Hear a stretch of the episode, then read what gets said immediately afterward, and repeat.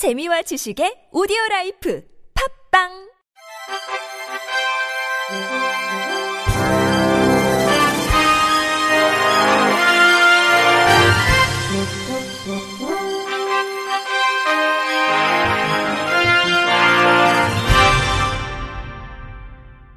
청취자 여러분 안녕하십니까? 7월 22일 월요일 KBIC 뉴스입니다.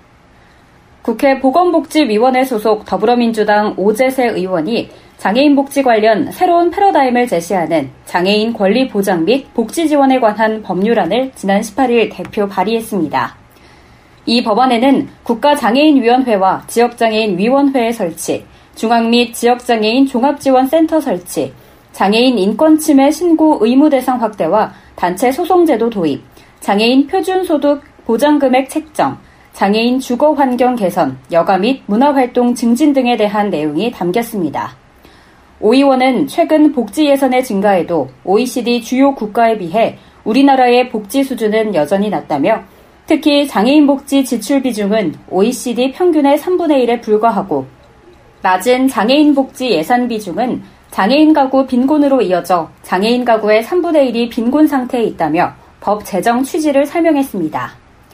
이어 장애인 권리보장법 제정을 통해 시혜적 동정적 시각의 복지 지원에서 벗어나 장애인 기본 권리를 보장하고 지역사회와 융화된 복지 체계를 구축 지원함으로써 보다 인간다운 삶을 영위할 수 있도록 해야 한다고 강조했습니다. 수어 언어로 소통하는 청각장애인들이 기자회견장인 정론관을 비롯해 국회 곳곳에 수어 통역사를 배치해달라고 국회의장에게 청원했습니다. 한국농아인협회 장애의 벽을 허무는 사람들 등 장애인단체와 정의당 추혜선 의원은 지난 19일 국회 정론관에서 기자회견을 열고 정론관에서 장애인 복지 관련 기자회견이 열리는 경우 우선 수어 통역사를 배치해달라고 문희상 의장에게 요청했습니다. 또 장애 복지 관련 상임위인 보건복지위원회를 시작으로 각 상임위 회의와 국회 본회의도 장애인이 내용을 알 수 있도록 차차 수어 통역사 배치를 확대해달라고 건의했습니다. 이들은 법에는 한국 수어 언어가 국어와 동등한 자격을 가진 언어로 규정돼 있고 농인은 수어로 정보를 받을 권리가 있다고 적시돼 있다며 그렇다면 국회에서 진행되는 사안을 수어로 농인들이 볼 수 있어야 한다고 말했습니다. 이들은 오랜 세월 수어 언어를 보편적인 언어로 생각하지 않아 농인들이 사회 곳곳에서 차별을 받았다며 2016년 한국 수어 언어법이 제정된 지 3년이나 됐지만 공공기관에 수어를 잘하는 직원이 없고 통역 지원을 받기도 힘든데 법률 준수에 앞장서야 할 청와대나 정부 부처, 공공기관도 마찬가지라고 꼬집었습니다. 그러면서 정론관에는 기자들만 있는데 왜 수어 통역을 하느냐고 묻겠지만 국회 홈페이지를 통해 국회에서 일어나는 일을 온라인으로 전 국민이 볼 수 있다며 농인들의 알 권리와 수어 사용 활성화를 위해 청원하는 우리의 바람이 이루어질 수 있게 노력해달라고 덧붙였습니다. 4월부터 정론관 기자회견에 수어 통역사를 대동하고 있는 정의당 추혜선 의원은 장애인 차별금지법 개정안을 발의하면서 국회조차 장애인의 정보 접근을 외면했다는 사실을 깨닫고 부끄러움을 느낀 이후 수어 통역사를 대동하고 있다며 아무쪼록 국회가 이들의 청원을 받아들여 수어 통역 배치를 실현하길 바란다고 말했습니다. 한국자산관리공사 캠코가 지난 18일 오후 2시 이룸센터 누리홀에서 시각장애인을 위한 오디오북 마음으로 듣는 소리 시즌5 출판 기념회를 개최했습니다. 올해로 5회째를 맞는 캠코 시각장애인 오디오북은 지식문화의 사각지대에 있는 시각장애인에게 목소리를 통해 경제, 인문 지식을 함께 나누기 위해 지난 2014년부터 시작한 캠코의 대표적인 사회공헌 활동입니다. 이날 출판 기념식에서 캠코는 시각장애인 전용 웹과 모바일 정보 플랫폼인 한국시각장애인 연합회의 정보도서관 유맥 구축 사업을 지원하기 위해 캠코 임직원의 기부금 6천만 원을 한국시각장애인 연합회에 전달했습니다. 이번에 새롭게 구축되는 정보도서관은 시각장애인에게 캠코가 제작한 그림 해설 오디오북의 음성 파일 재생 및 시각장애인들의 수요가 가장 많은 화면 해설 영상물을 다시 보기 서비스 등을 제공할 예정입니다. 문창용 캠코 사장은 캠코는 그간 국민의 따뜻한 관심과 참여로 시각장애인들이 더 넓은 세상과 소통할 수 있도록 여러 분야의 책을 오디오북으로 제작해왔다며 앞으로도 캠코는 다양한 사회 공헌 활동을 통해 우리 이웃들에게 희망을 전하고 진정한 나눔을 실천하는 금융 공기업이 되겠다고 밝혔습니다.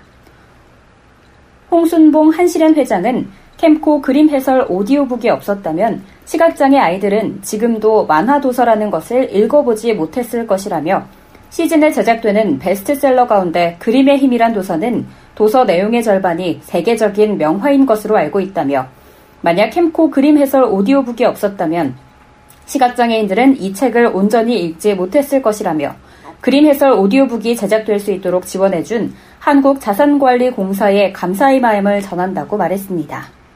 경북 포항시는 지난 16일부터 오는 25일까지 지역사회 서비스 투자 사업의 일환으로 시각장애인 안마 서비스 이용자를 추가 모집 중이라고 밝혔습니다.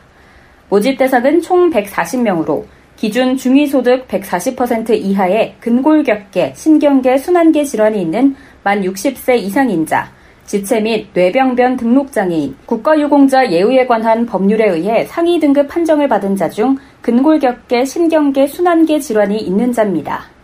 이용을 원하는 신청자는 신분증과 소득 관련 서류, 사업별 요구 증빙 서류 등을 주소지 읍면동 행정복지센터에 직접 방문해 신청하면 됩니다. 한편 지역사회 서비스 투자 사업은 지자체가 지역 주민의 복지 수요에 맞는 사회 서비스를 발굴하고 대상자에게 이용권을 발급해 원하는 서비스와 제공기관을 선택하도록 하는 사업입니다. 시각장애인 연합회 하동군 집회는 지난 17일 문화예술회관 소공연장에서 제23회 시각장애인 화합 한마당 잔치를 열었다고 밝혔습니다. 이번 행사는 평소 바깥 출입이 어려운 시각장애인들의 사회활동 참여 기회를 확대하는 계기로 삼고자 마련됐습니다. 시각장애인 및 가족, 자원봉사자 등 200여 명이 참석한 이날 행사는 식전 행사와 개회식, 화합 한마당 순으로 진행됐습니다. 식전 행사에서는 힐링 체조와 부채춤으로 흥을 돋우는 시간이 마련됐고 오후에 열린 한마당 잔치에서는 유진 예술단 공연, 행운권 추첨 등의 프로그램이 이어졌습니다. 아울러 개회식에서는 2003년부터 장학금을 내놓은 하동군 약사회가 시각장애인 중고생 자녀 2명에게 장학금을 전달하는 순서도 마련됐습니다. 김봉수 하동군 지회장은 장애인들의 목소리에 귀 기울여 경청하고 장애인이 차별받지 않도록 적극 대처해 나가면서 편견의 벽을 해소하기 위해 노력하겠다고 말했습니다. 끝으로 날씨입니다. 내일인 화요일은 열대야 현상이 나타나겠으니 건강 관리에 유의하셔야겠습니다. 장마전선과 태풍이 남겨놓은 고온다습한 공기와 북태평양 고기압의 영향으로 밤부터는 전국 대부분 지역에서 밤 최저 기온이 25도 이상으로 유지되는 열대야 현상이 나타날 것으로 보입니다. 아침 최저 기온은 22도에서 27도, 낮 최고 기온은 28도에서 34도로 예상됩니다. 이상으로 7월 22일 월요일 KBRC 뉴스를 마칩니다. 지금까지 제작의 류창동, 진행의 김예은이었습니다. 고맙습니다. KBRC.